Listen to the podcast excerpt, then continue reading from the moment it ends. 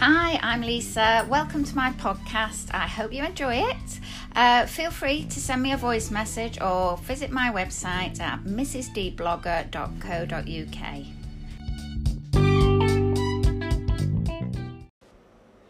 Hello, I'm here today with uh, Julie Pawson, who is uh, a friend of mine who happens to be a very successful um, lady in uh, business. She is in the aesthetics industry and her business is growing uh, daily and she's always coming up with new ways to uh, expand. So she is an ideal candidate to talk to.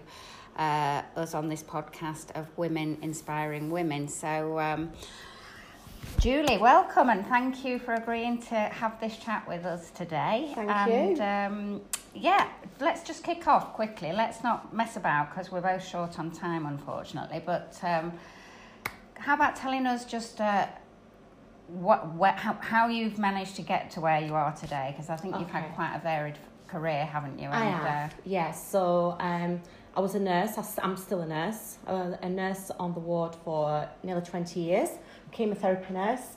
Um, and uh, to be honest, I got quite burnt out. Um, I saw a lot of horrible things, some nice things as well, because not everybody dies. Um, but I saw some really horrible things, and uh, one patient in particular um, actually stole my heart. He was the same age as my boys, and. I'd nursed him since he was 18, and at 23 he died of non-Hodgkin's lymphoma, and my head dropped off. And I decided that I didn't want to be a nurse anymore, and uh, I was going to jack the job and go and work at Sainsbury's or something. Anyway, a friend of mine um, was doing aesthetics in Wales, and she said to me, "Look, I think you'd be really good at this. It's completely different to what you do now, yeah. and why don't you give it a go?"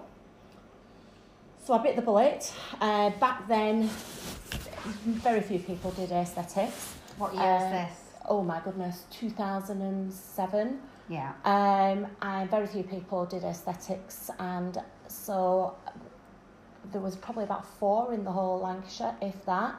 Um, so I decided if I were going to do it, I'd do it properly, and Yeah. I went down to Harley Street and got trained up in aesthetics. Um, it's very much like riding a bike. You don't learn to do aesthetics or any kind of nursing until you actually qualify, and that's when the learning starts. Yeah. Since then, I could have probably bought a small terrace house with what I've spent on training. Absolutely. um, but it's the best thing I've ever done. I miss I miss oncology and haematology. I miss it with a passion, uh, but I needed a change. I've done it too long, really. Yeah. Um, and yeah, I love my job. I've got the best job in the world. What do you love about it? I love uh, I love the, the people that I meet. I love um, changing people's lives in a different way. So although I'm still a nurse and that will never change, I'm making people feel better about themselves. But it's not only about um, about people getting rid of the wrinkles and things like that. What I get people through the door with cleft palates that have never had lips, and suddenly I'll put a bit of lip filler in, just a little bit, to give them a bit of a lip, and it's Yeah. completely life changing for them Absolutely. or um, change the shape of somebody's nose with um, a non-surgical rhinoplasty. I've had girls cry when they've seen the noses afterwards because they've never, they've never liked the nose and suddenly they've got a cute little nose. Yeah. Um, so it's not just what everybody thinks about, you know, uh, vanity. It's not all about no, that. it's. I mean, it, it can build self-esteem, confidence, and Yeah. really change lives, can't it? Massively, yeah. Yeah. And when you do something like that, and if somebody's kind of like suffering with excess sweating, you know, I've got I've got hairdressers that come to me, and in the summer they're having to change the tops three, four times because they're sweating so profusely. Yeah. They have some toxin in the underarm area. They don't sweat for nine months. It's completely life changing for them. Yeah. And you know, it's embarrassing for a, well a man as well, but especially a woman Yeah. to be wet through all the time. So it's not Yeah. all about vanity.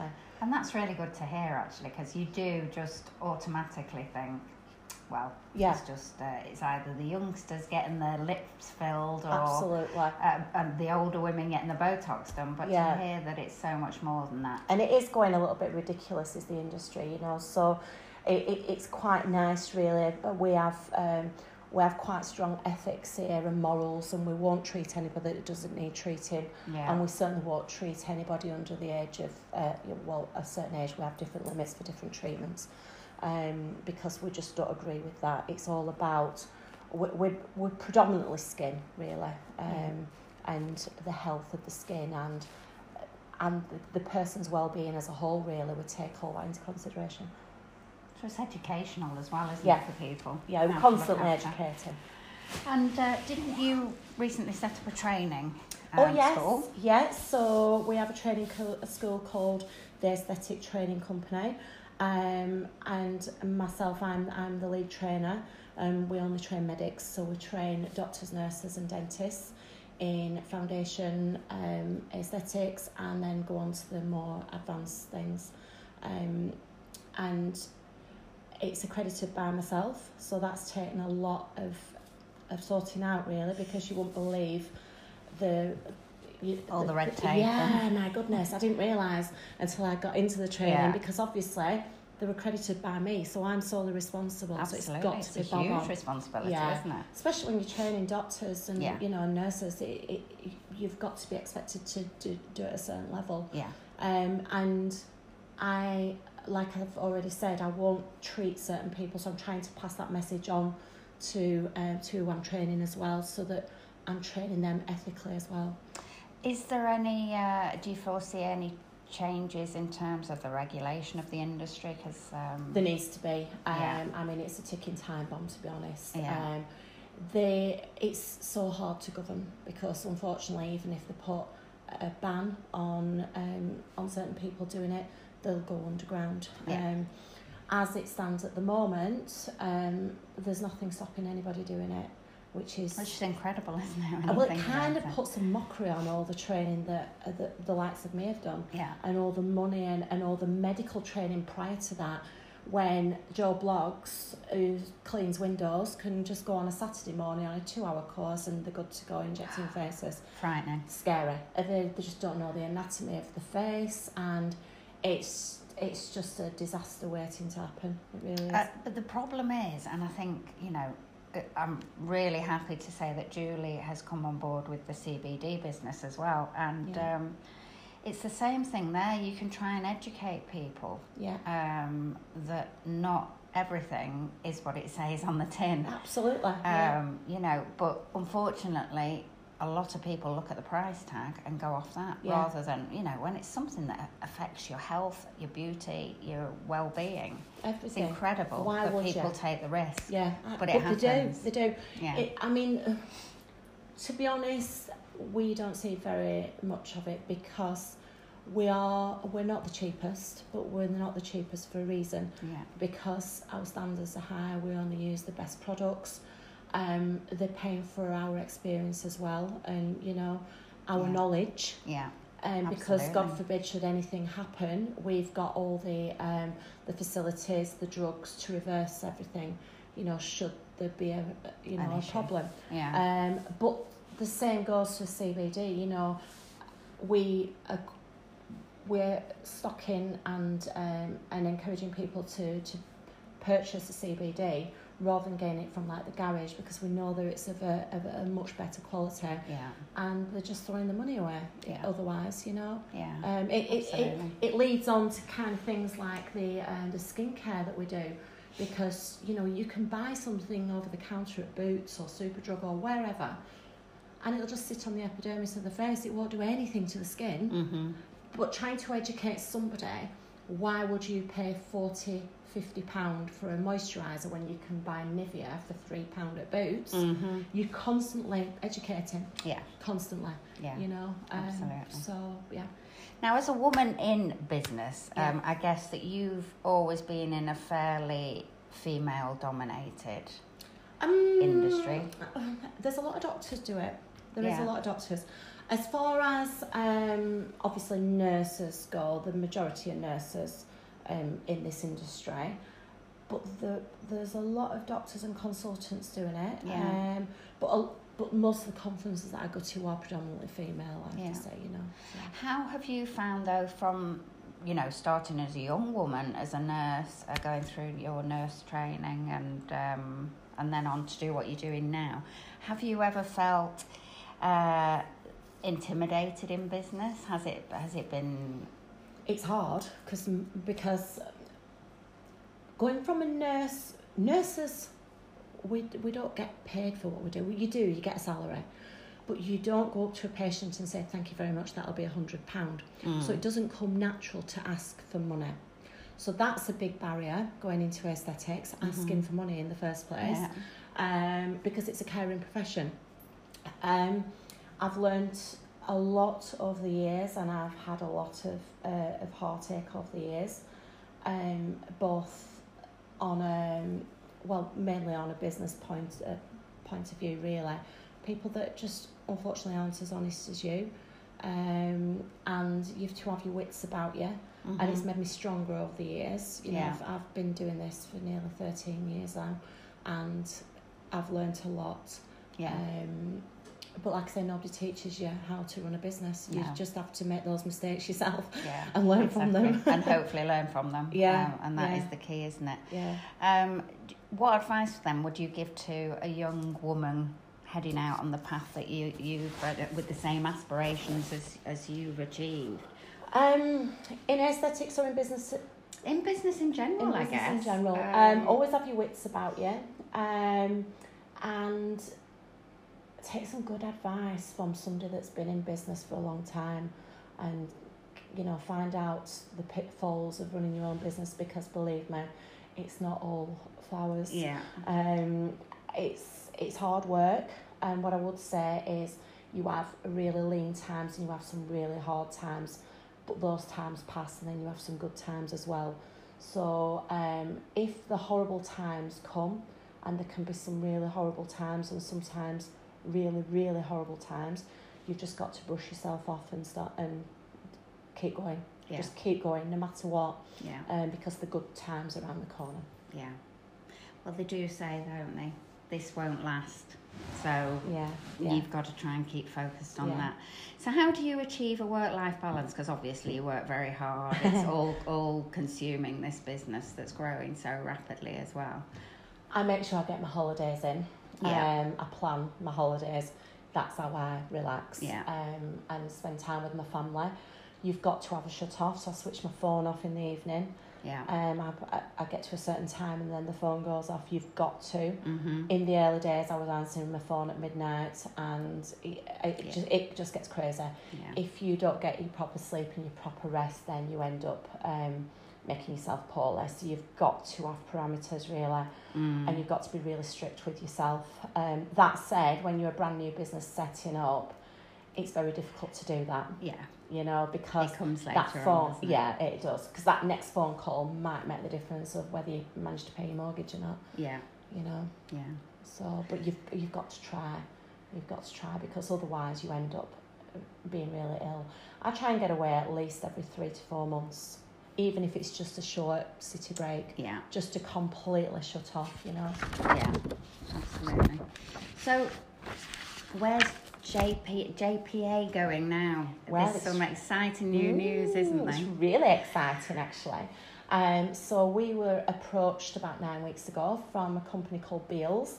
Um, Beales are a demo- department stores very similar to House of Fraser. Yeah.